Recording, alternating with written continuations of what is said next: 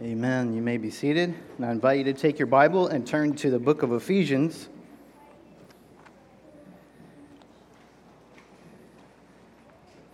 The book of Ephesians, and we're going to be in multiple places in the book of Ephesians as we continue our series on the church. What is the church? Answering some fundamental questions about the church. And as you make your way there, I want to express my thanks again, Caleb, for leading us in worship and through song. We, we are always blessed when you're here, so thank you. Um, a couple years ago, my wife and I went to, this was before we had children, and she was uh, working in a dental office, and they had a office Christmas party. So we went to this really swanky restaurant, and it was one of those things where uh, there were like four items on the menu you didn't know what any of them were, and you had to try to decipher the coded language of what it is that we might actually be consuming. And to be honest, uh, there was one item that it had a description, and I, and I got to give props to the guy who wrote the description. He nailed it because I thought, that's it. That's what I want. That was described with me in mind. The problem is, it had a weird name, and I had no idea what it was. And I had this sneaking suspicion because normally when you go to restaurants, it's like a burger. What do you get when you order a burger? A burger, right? So I decided here's what I do. You know what? I'll order it, I'll eat it, I'll see how it tastes, and then I'll find out what it is afterwards. It started to get a little uncomfortable when it came my turn to order, and I looked at the waitress and I said, I will have the veal sweetbreads.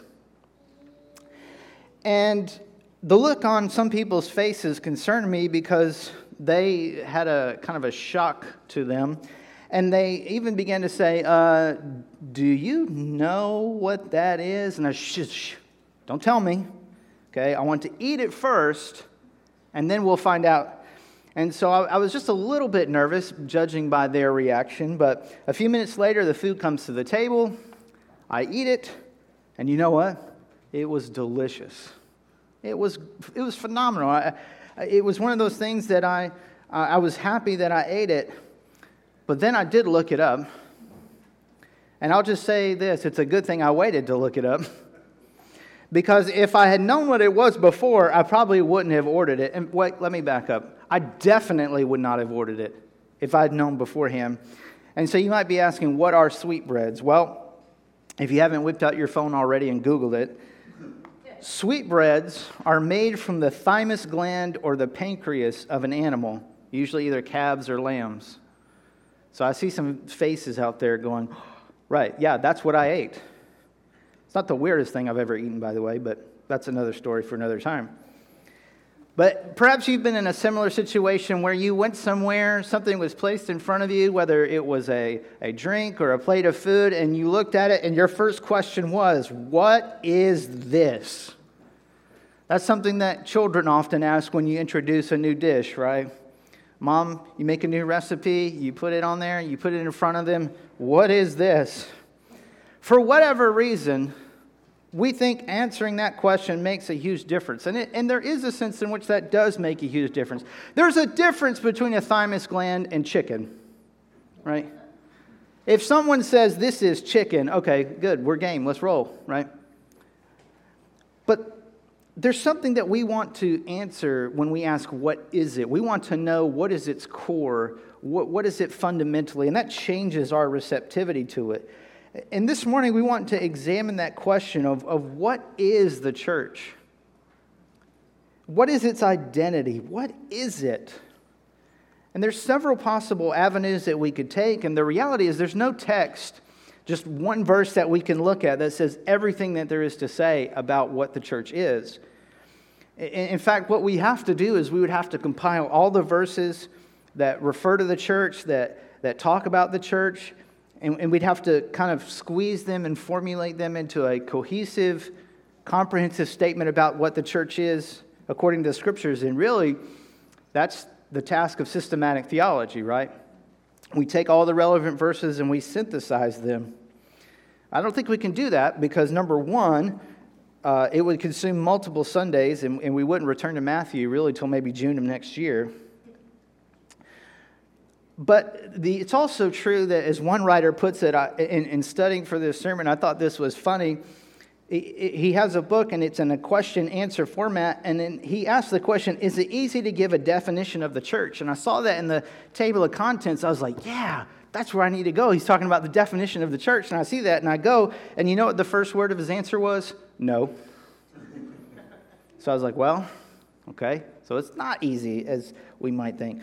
But nevertheless, this morning we want to continue our series and answer the question what is the church? What, what is its makeup? What is its essence? And, and so this morning we want to dip our toes into the water of what Scripture says. And in order to do that, we want to look at a couple verses in the book of Ephesians.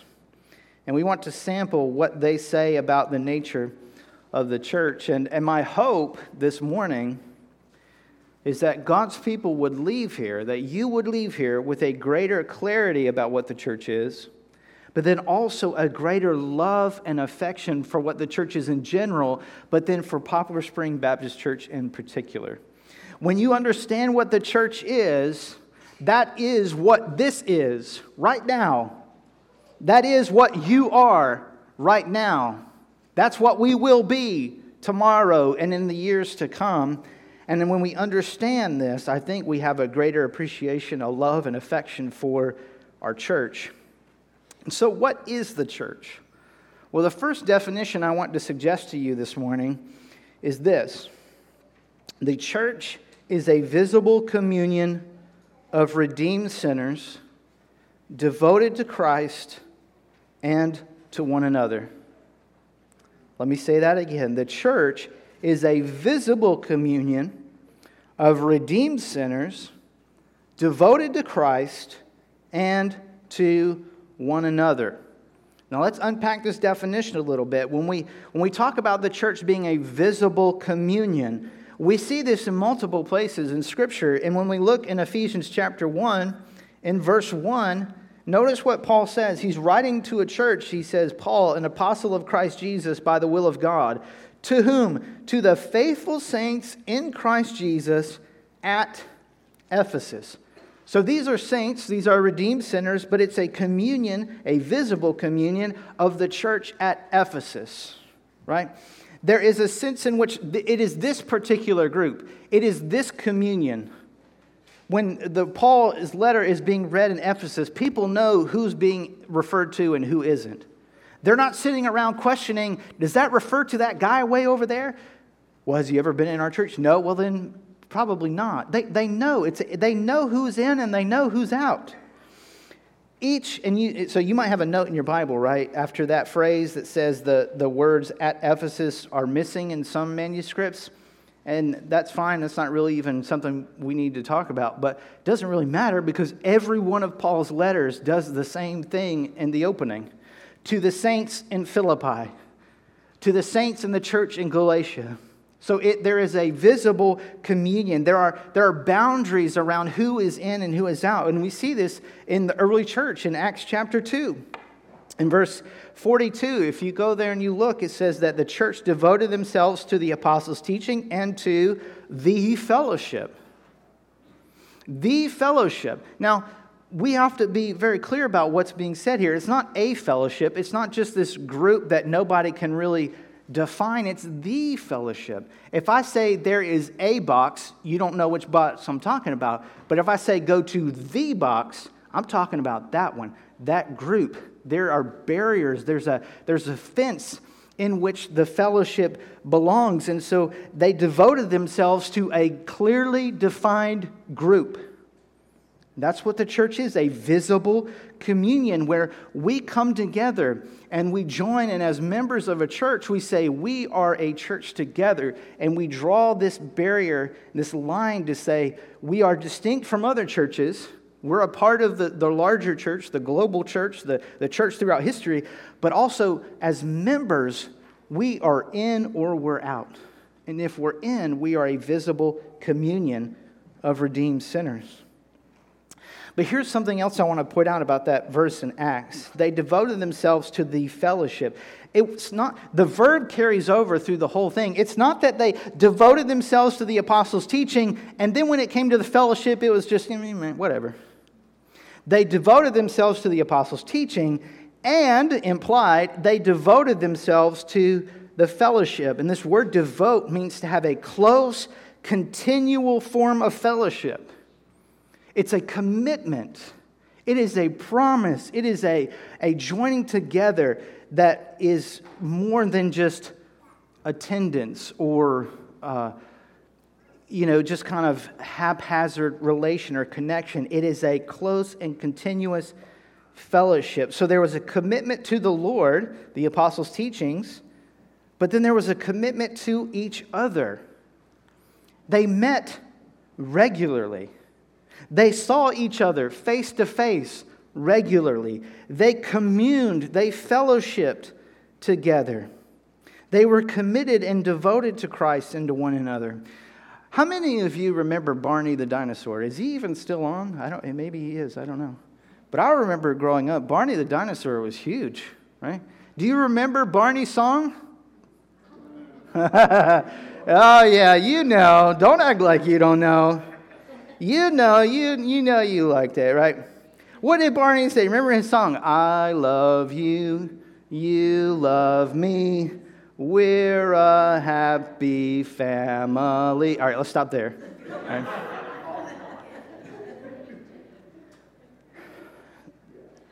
What, what, the, what Acts 2 and, and this idea of being a communion, if we wanted to change the song a little bit about this fellowship, about being together regularly, fellowshipping together, we could sing it this way I see you, you see me, we're a happy family, and we're saying the same thing.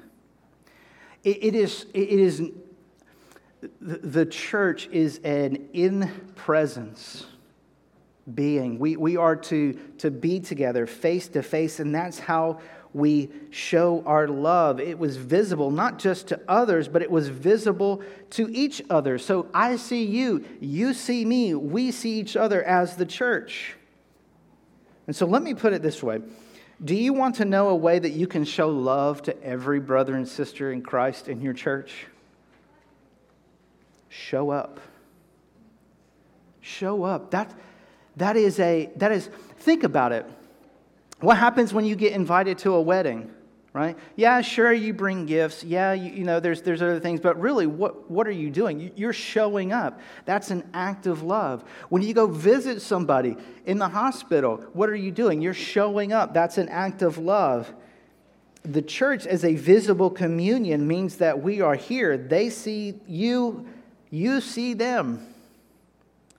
And they were devoted in such a way that Paul says that he could say to the saints in Christ Jesus at Ephesus, and everybody knows who they're talking about. So the church is a visible communion of redeemed sinners devoted to Christ and one another. Uh, in the Apostles' Creed, one of the earliest of, summaries of the Christian faith, it says, I believe in the Holy Catholic Church, Catholic little c, not big C, little c, the, the, the, Catholic Church and the communion of saints. This is something that is core to the Christian faith that we believe that we ought to commune together, that we ought to be together.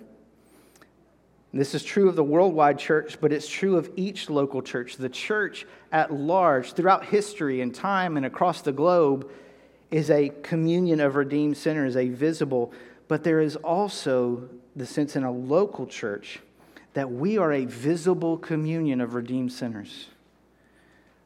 And, and that's why we want to make sure that when we talk about who our members are, that, that they're believers, that they're not people that are just on the rolls, that they're not just people who have been here once uh, or, you know, got, got baptized here and have moved away 20 years ago and have not been back since. It's a visible communion, something that we are to be able to see. So they're devoted to Christ. There's this communion, there's this fellowship, there's this church here in Ephesus. And Paul teases us out and says that really they're devoted to one another because of their devotion to Christ. He starts with Christ, right? That's, that's the structure of the whole letter. We see the whole book bears this out. The first three chapters are essentially the gospel explained, and then the last three chapters are its application to us. And we read about it in verses 1 through 14 about God's sovereign work in salvation, how he creates the church through the blood of Jesus Christ, this, this work of God, and this, this visible communion of redeemed sinners starts by being devoted to Christ. So I want you to think of a triangle, okay? Christ is at the top of this triangle. And we are redeemed to him, but that also, that triangle comes down. It means that we are also connected to each other right? And so it starts with Christ. We're devoted to Christ because he saved us. He paid the price for our sins. He died on the cross. He redeemed us. He bought us back by shedding his blood. But Christ was crucified in the place of all his people, and it's those same people that make up the church. So when we talk about a visible communion of redeemed sinners, we're talking about a physical gathering of, of people who have been redeemed by Christ we come primarily because of Him. That's not to say you can't like the people who are in the room. That's a good thing. I hope you do. But, but we're all here, each one of us are here because of Christ. And because we're all here because of Christ and we're devoted to Him, we're also here with other people. And so I think it's important for us to remember that, that when we're dealing with other Christians, we talk about being a communion of redeemed sinners we all would, would relish and delight if we're believers in, in Christ in my place, right? But when we look at the visible communion of redeemed sinners, it's not just Christ in my place, it's Christ in their place too. They are just as much blood bought, redeemed sinners as you are. And so we're not devoted to one another because we have to be. It's not that, well, this is the only really church we like in driving distance, and so we just kind of put up with each other. It's not that, that this is the one that we like, the building or whatever. We're here because we've all been reconciled to Christ and then therefore reconciled to each other.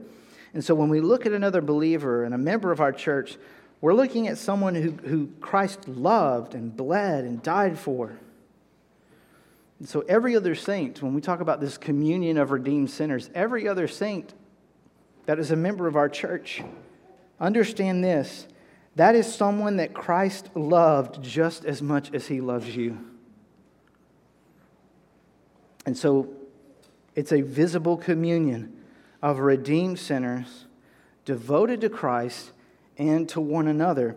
And as we move through on through Ephesians, we see that, that really Paul is driving this home because he's driving this idea of unity and this idea of a body. And this is the second definition we might want to keep in mind. It's kind of a sub definition, but, but I think when we look at Ephesians, we see that as a visible communion of redeemed sinners, that Christ is the head and the church is his body. Christ is the head and the church is his body. And Paul bears this out in the structure because remember, in verses 3 through 14, it's all about what God has done for our salvation. Then we get to verses 15 and 19, and, and Paul mentions his prayers for the saints. And one of the prayers is that in verse 19, they would know the immeasurable greatness of God's power towards those who believe. Do you see that in verse 19? Okay. Now, in, in, verse 9, it continue, 19, it says, He exercised this power in raising Christ from the dead and seating him at the Father's right hand in the heavens. Okay? So he wants us to know this power. He's exercised this power in Christ by raising from him from the dead. Then go down to verse 22. It says, And he subjected everything under his feet. Whose feet? Christ's feet. So he subjects everything under him and look at what Paul says appointed him as head over everything for the church, which is his body. There it is. The church is the body of Christ. Notice how Paul says it. He says, the church, comma, which is his body. The church is the physical presence of Christ on earth. We, we represent him and we are him. We are his body. So let that sink in for a moment that we are his body and he is the head. So let, us separate those for a moment that Christ is the head of the body, okay? If you go over to Ephesians chapter 4, Paul repeats this, and we, we read this this morning. He repeats it in 415, where he says, But speaking the truth in love, let us grow into every way into him who is the head. Who? Christ. He's the head of the body. In chapter 5, verse 23, he says it again. He says, Because, wives, submit to your husbands as to the Lord, because the husband is the head of the wife, as Christ is the head of the church. You can't get away from this picture that the church is the body and Christ is the head. You don't have to turn there, but in Colossians 1:18, Paul says that Christ is the head of the body, the church. So, so Christ is the head. What does that mean? I want to point something out here that Paul says, and he says that Christ is the head of the church over everything for the church in verse 22, chapter 1, verse 22. And, and when, I, when you read this, you might think of it, think of the difference between breadth and height. Okay? When you read that Jesus is over everything for the church, you might think breadth, right? That every single thing that happens in the church from A to Z, Jesus is head over, right? He is head over everything. That's not necessarily wrong, but Paul's emphasis is not on the breadth, but on the height. Paul uses a very particular construction in, in the Greek that emphasizes his, his highness, his exaltedness, his aboveness, his, his uh, incomparable uh, elevation above everything else. And doesn't that fit the context of chapter 1? It says that he raised him from the dead and he exalted him at the right hands of the, heaven, of the heaven, far above every ruler and every authority and power and dominion and every title given. So the context is that Jesus is exalted and high above every other living thing, every other power, every other dominion, and that's also true in the church. So, yes, it's breadth, but that breadth finds its connection point to Christ and how exalted he is. He is so exalted and so, so far above anybody else in this church that because he is, he has this authority over the breadth of what happens in the church. So, what is the, the emphasis here that Paul's making? It's not so much the breadth, but, but that Christ is the exalted, supreme head above, beyond everything and everyone else. He is the head of the body, and we are his body. And so, in other words, as the head, he's the, pardon the pun, head honcho. He is the one, there's no one above him.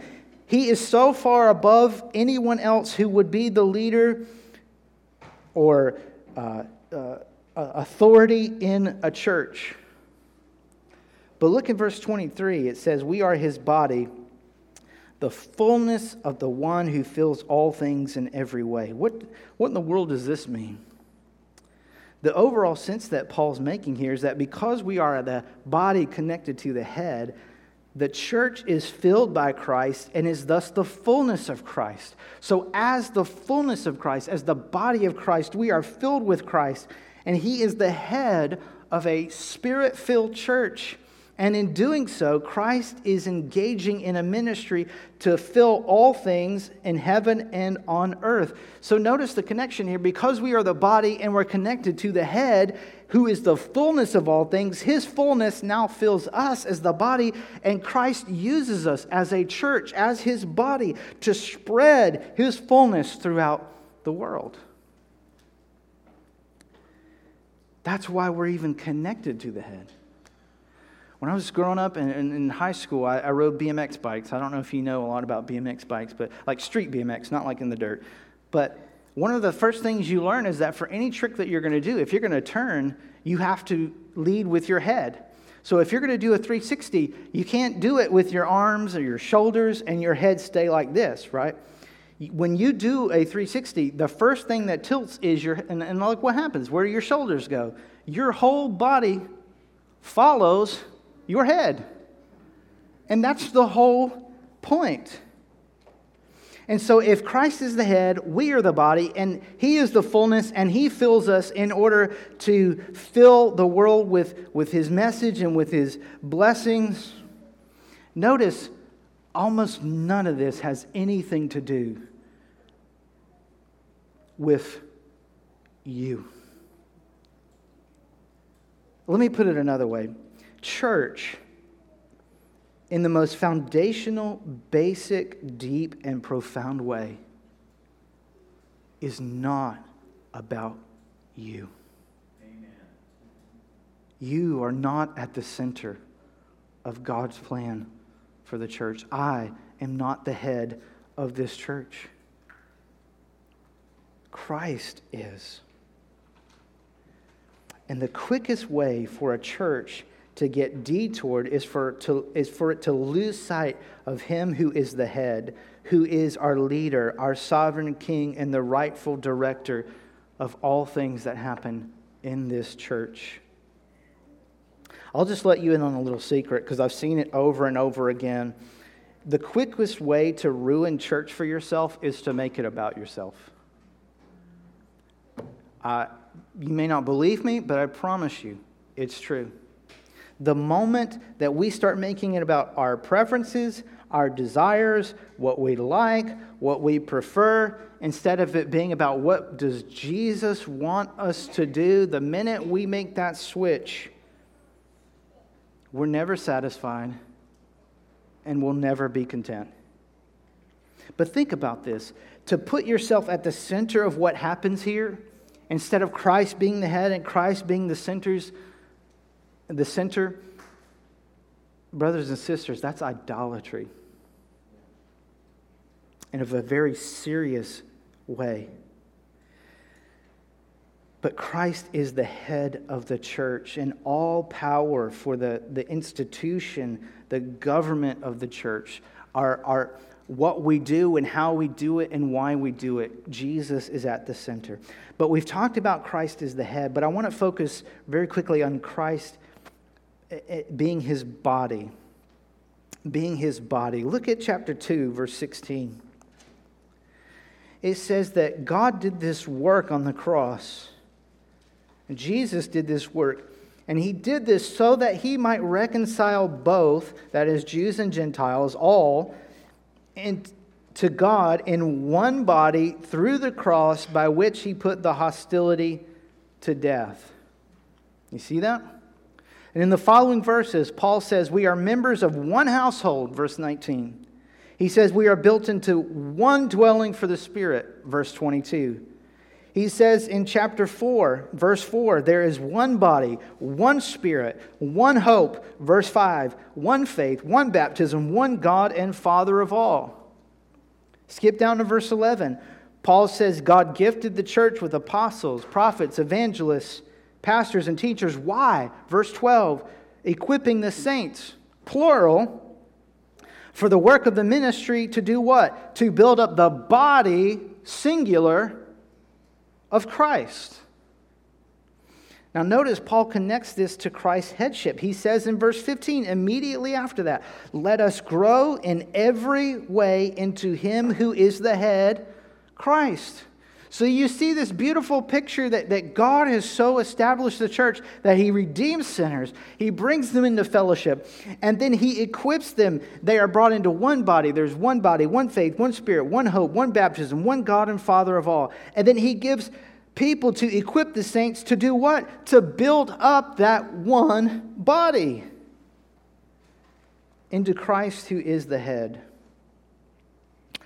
And Paul talks about this in 1 Corinthians 12. He says this, verse 12 For just as the body is one and has many parts, and all the parts of that body, though many, are one body, so also is Christ.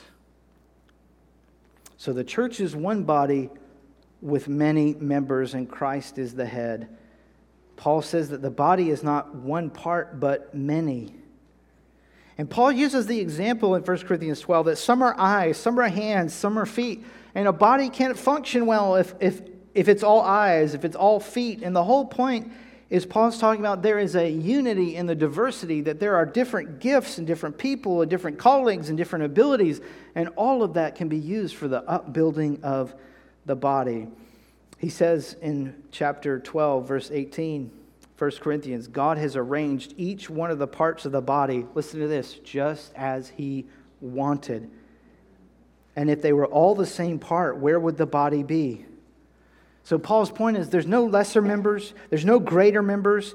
And why is that true? Because we are redeemed sinners. We are all here by the mercy of God.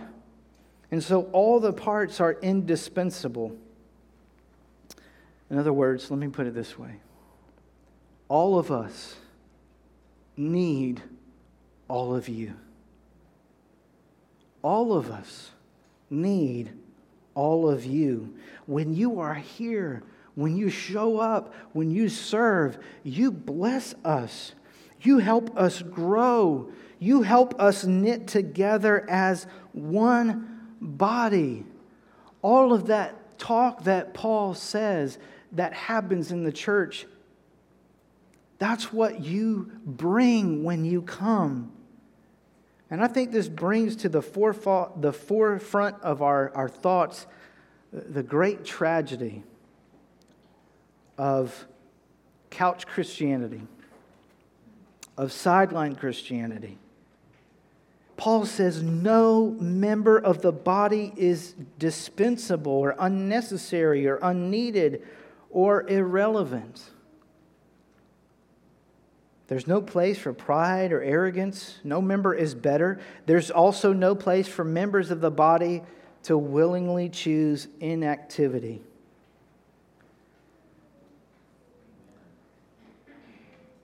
We, we have needs. Every church has needs, but we have needs in our body, opportunities to serve, new ministries that could be built and could flourish. But we need the body. We need the whole body, not just the hands doing it, not just the feet doing it, the whole body. And you might say, Well, I know so and so used to do that, and I could never do that as well as they could do it. Well, guess what? Maybe they were a foot and you're a hand, and feet and hands don't work the same way.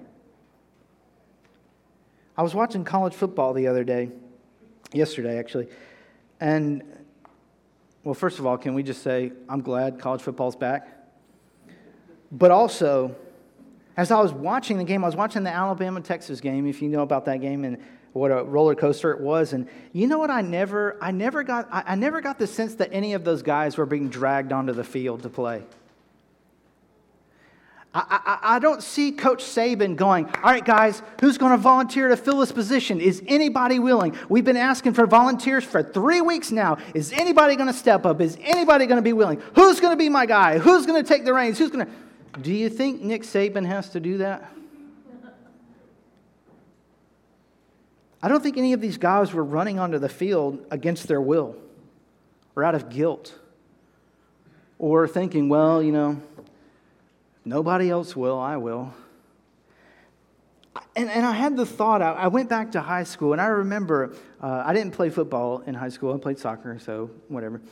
But I remember that, that you know what I hated? I hated being subbed, right? If any of you guys play sports, nobody wants to be subbed.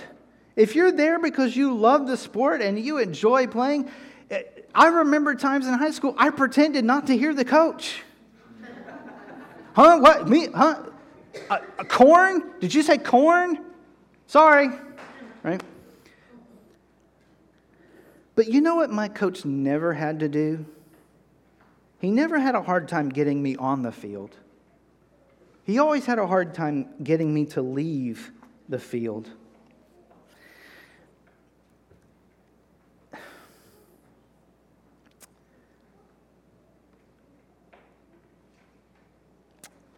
I want to say this with as much love. Please don't hear, uh, I, am not trying to guilt you. I, I'm just trying to be honest and transparent. Okay? It pains me that it is so difficult. If players want to play, it pains me that it's difficult to get members to want to member. Do you follow me? If we are the body, we all need each other. I need you, not to fill a slot, but there are gifts and, and, and opportunities and, and, and blessings and, and works that, that aren't being done. And this isn't just, and I'm not just talking about Poplar. This is true, and it's been true of, of every church I've been in. It's true in a lot of churches, but it doesn't make it okay. But the feet need the hands, the hands need the feet. We all need to, to step up and serve, no matter how small, because we are one body.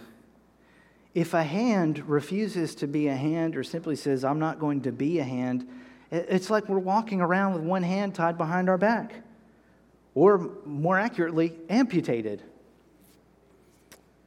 It's, we have hands that, that choose to stay in, in, in the pockets of, of comfort and convenience. We have feet that want to walk in the way uh, of apathy and, and having a minimal commitment. We have eyes in the body that are distracted by, by recreation and relaxation. We have ears that want to listen more to the world than they want to listen to the word. And I'll just confess, I don't know what the solution is. I don't, I don't have a silver bullet. There's no just make this tiny change and everything falls into place. I think part of it's the Spirit of God. Only He can pull the hands out of the pockets. But if we are a visible communion, a body, and Christ is the head, and if we're devoted to Him, and because we're devoted to Him, devoted to each other, if we want to serve Him, we'll seek to serve each other. We are a body with many members. And so, what is the church? At the very least, we've said this morning, it is a visible communion of redeemed sinners, devoted to Christ and to one another. I asked this morning, and I said my hope and prayer this morning was that we would leave here with a greater love and a greater appreciation and affection for the church in general and for Poplar Spring in particular. And hopefully, we've achieved some of this clarity about what the church is, but, but what about our love and affection for Poplar Spring? And as I thought about it, what's, what's one question that we could ask to drive this home that, that we really get what's happening here? That we are a, a communion of redeemed sinners devoted to one another and to Christ. And I think a good way to, to gauge where we are is to answer this question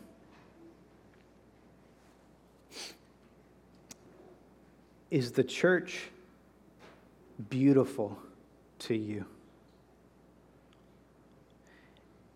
Is what's happening right now in this room with these people beautiful to you? I was standing right here, and it was so wonderful to hear people who are trusting Christ alone for the forgiveness of their sins sing about amazing grace.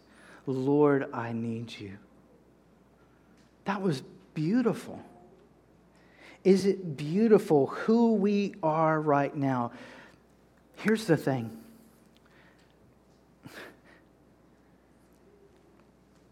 Just sit, okay? Don't do anything, just sit, right? Okay? This right here is beautiful. It's amazing. It is glorious. We're not doing anything. We are just simply here, and you're here as a member, you're here as a believer. This right here is beautiful. Not because of, of we're doing it, we have a, a great band, or we're singing, we're doing all these great songs, the preaching's phenomenal. No, no, no. It just is. Not does, it is beautiful right here. I look across the room and I see different ages, different backgrounds, different places of birth, different interests, different stages of life, and all these things. We have people who, who, who span the economic spectrum, people who, who are, are seasoned believers and new believers, younger believers. It's a beautiful thing when we realize that what is taking place right here is a visible communion of redeemed sinners who are devoted to Christ and to one another. It should make us appreciative for all that Christ has done for us. That though we were sinners, Christ died for us to reconcile us to God and to each other.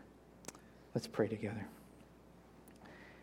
Heavenly Father, we thank you, uh, Lord, for your word and, and the reminder that the church is a body, the church is an, an organism, it is a, uh, something that you created something that we enjoy, something that we that we are.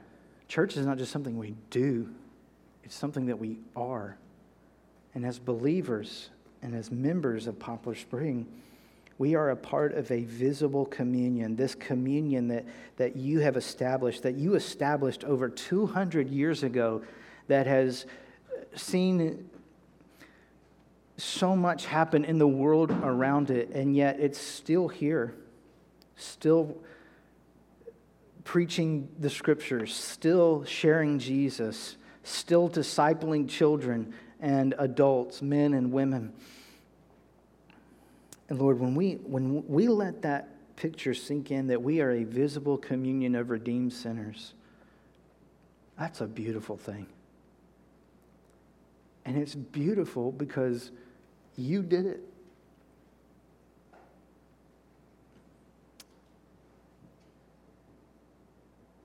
God, help us to see the beauty in, in our church, our beauty in each other, our beauty in the people that make up Poplar Spring Baptist Church. Let us be grateful. Let us be thankful Lord, for this visible communion. Lord, for every member that's here, as we covenant together, what we need to realize is that every other believer that's a member of Poplar Spring has been given to us for our growth, for our edification, for our encouragement. And we likewise have been brought here for all of them. Lord, it's your body. You're the head. Help us to follow you in all things. In Jesus' name we pray. Amen.